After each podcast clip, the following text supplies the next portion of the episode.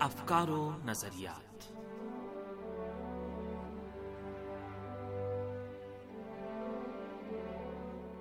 آپ عزیز سامن خدمت میں تہا شمیم کا سلام عرض ہے۔ سامن پروگرام افکار و نظریات لے کر حاضر خدمت ہیں۔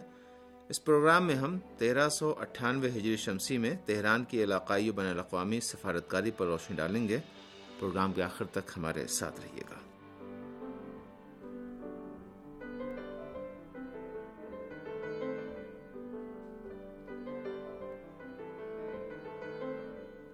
سامعین، تیرہ سو اٹھانوے ہجری شمسی ایران کی فعال سفارتکاری کا سال تھا۔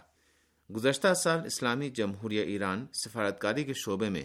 اقتصادی مشکلات اور امریکی پابندیوں کے باوجود علاقے کی تبدیلیوں میں فعال تھا اور اس نے علاقے اور پڑوسی ملکوں کے ساتھ سیاسی اور سیکورٹی تعلقات کے شعبے میں مؤثر قدم اٹھائے ہیں۔ اسی سلسلے میں اسلامی جمہوریہ ایران نے عالمی نظام کے ساتھ تعمیری تعاون کے دائرے میں دہشت گردی سے مقابلے اور علاقے میں امن و امان کی برقراری کے لیے مسلسل کوششیں انجام دی ہیں۔ ایران اس بات پر یقین رکھتا ہے کہ دہشت گردی اور انتہا پسندی کا خاتمہ، منشیات کی پیداوار اور اسمگلنگ کی روک تھام، عدم پیش رفت مناسب بنیادی ڈھانچے کا فقدان، تعلیم کی کمی، محدود سرمایہ کاری اور مالی وسائل کا فقدان اور مہاجرت جیسے مسائل باہمی تعاون کے ذریعے قابل حل ہیں۔ ایران کی سفارتکاری کے نقطۂ نگاہ سے علاقے میں پائیدار امن و سلامتی کے قیام کے متعدد عوامل ہیں کہ جن میں سے اہم ترین اغیار کی مداخلتوں اور اثر و رسوخ کا خاتمہ اور علاقے کے ملکوں کے درمیان تعاون کی تقویت ہے۔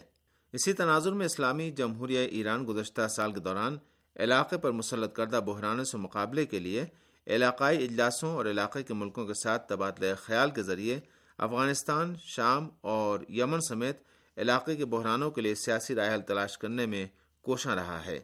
اسلامی جمہوریہ ایران کا خیال ہے کہ کسی بھی بیرونی عامل کی مداخلت کے بغیر اور علاقے کے ملکوں کے باہمی تعاون سے علاقے میں امن و استحکام قائم کیا جا سکتا ہے اور اگر مشکلات بھی ہوں تو ان پر غلبہ حاصل کیا جا سکتا ہے۔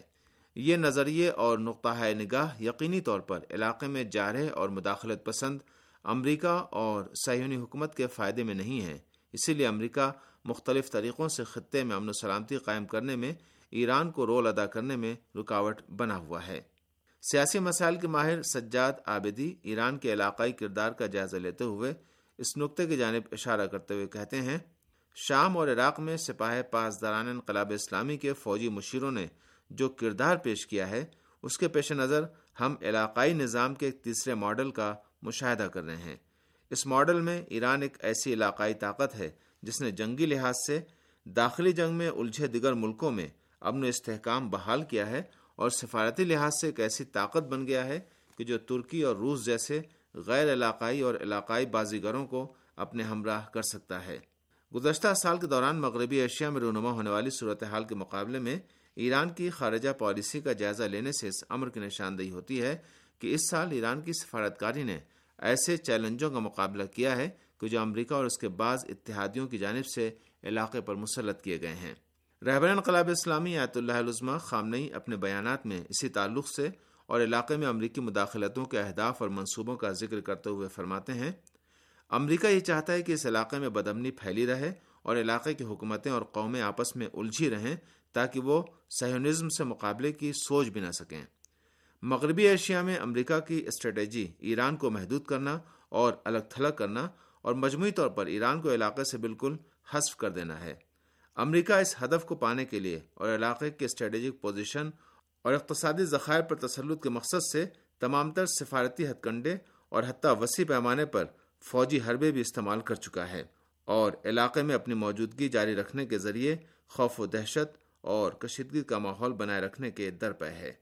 لیکن اسلامی جمہوریہ ایران پوری قوت و طاقت کے ساتھ ان امریکی سازشوں کے مقابلے میں ڈٹا ہوا ہے اور پڑوسی ملکوں کی سلامتی کو اپنی سلامتی کا جز سمجھتا ہے۔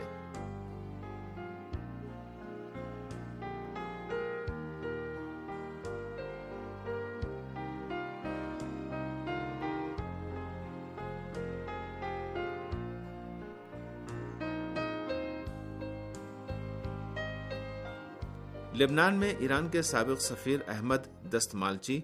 علاقے کی تبدیلیوں اور ایران کی خارجہ پالیسی کی پوزیشن کا جائزہ لیتے ہوئے کہتے ہیں، علاقے میں امریکی پالیسی کا پراکسی وار جنگوں کی اسٹریٹجی میں خلاصہ کیا جا سکتا ہے کہ جس کا خاکہ امریکہ کے سابق وزیر خارجہ اور قومی سلامتی کے مشیر ہینری کے سنجر نے پیش کیا تھا۔ اور امریکہ خارجہ تعلقات کونسل کے سربراہ رچرڈ ہاس نے اس کی توثیق کی تھی۔ مغرب نے علاقے کے اسلامی ملکوں کے بنیادی ڈھانچوں کو کمزور کرنے کے مقصد سے تکفیری جنگوں میں عالم اسلام کے دو اہم فرقوں، شیعہ اور سنی کو آپس میں لڑانے کے لیے پراکسیوار جنگوں کی اسٹریٹجی کا خاکہ پیش کیا۔ پراکسیوار جنگیں جس سے تکفیری عناصر سعودی عرب اور سہونی حکومت کی ہدایات پر انجام دیتے تھے، کا مقصد یہ تھا کہ ظلم و بربریت اور قساوت ایسی بدترین شکل میں انجام دی جائے کہ عالم تشیع، عالم تسنن کے خلاف اٹھ کھڑا ہو۔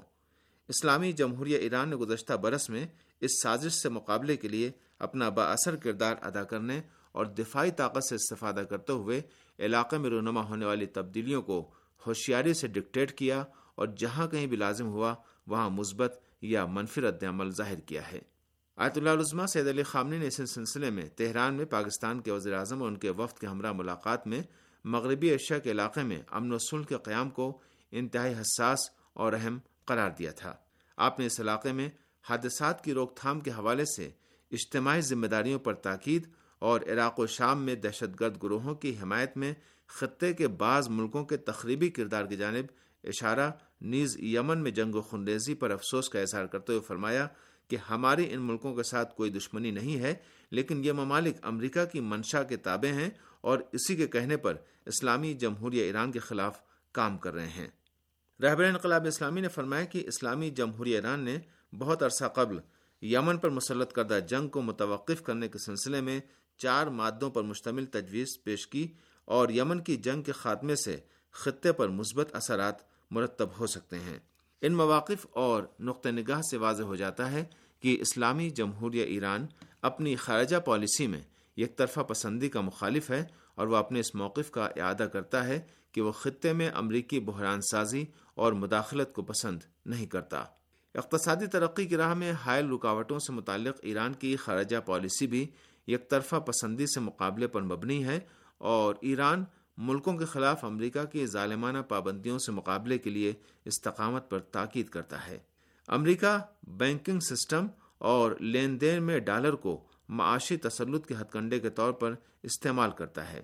یہ عمل نہ صرف ایران کے لیے بلکہ تمام ملکوں کے لیے اور عالمی آزاد تجارت کے لیے خطرہ شمار ہوتا ہے۔ آزاد تجارتی سرگرمیاں اور کرنسی کا لین دین دنیا کے تمام ملکوں کی مشترکہ ضرورت ہے۔ اسلامی جمہوریہ ایران نے ان مواقف کو علاقائی اجلاسوں اور اقوام متحدہ کی جنرل اسمبلی کے اجلاسوں میں بارہا بیان کیا ہے اور امریکہ کی ایک طرفہ پالیسیوں کی مذمت کی ہے۔ صدر ڈاکٹر حسن روحانی نے دو ہزار انیس میں مغربی ایشیا اور خلیج فارس میں قیام امن کے تعلق سے اقوام متحدہ کی جنرل اسمبلی کے اجلاس میں علاقے میں امن و استحکام کے قیام کے لیے ہرمز پیس پلان پیش کیا تھا۔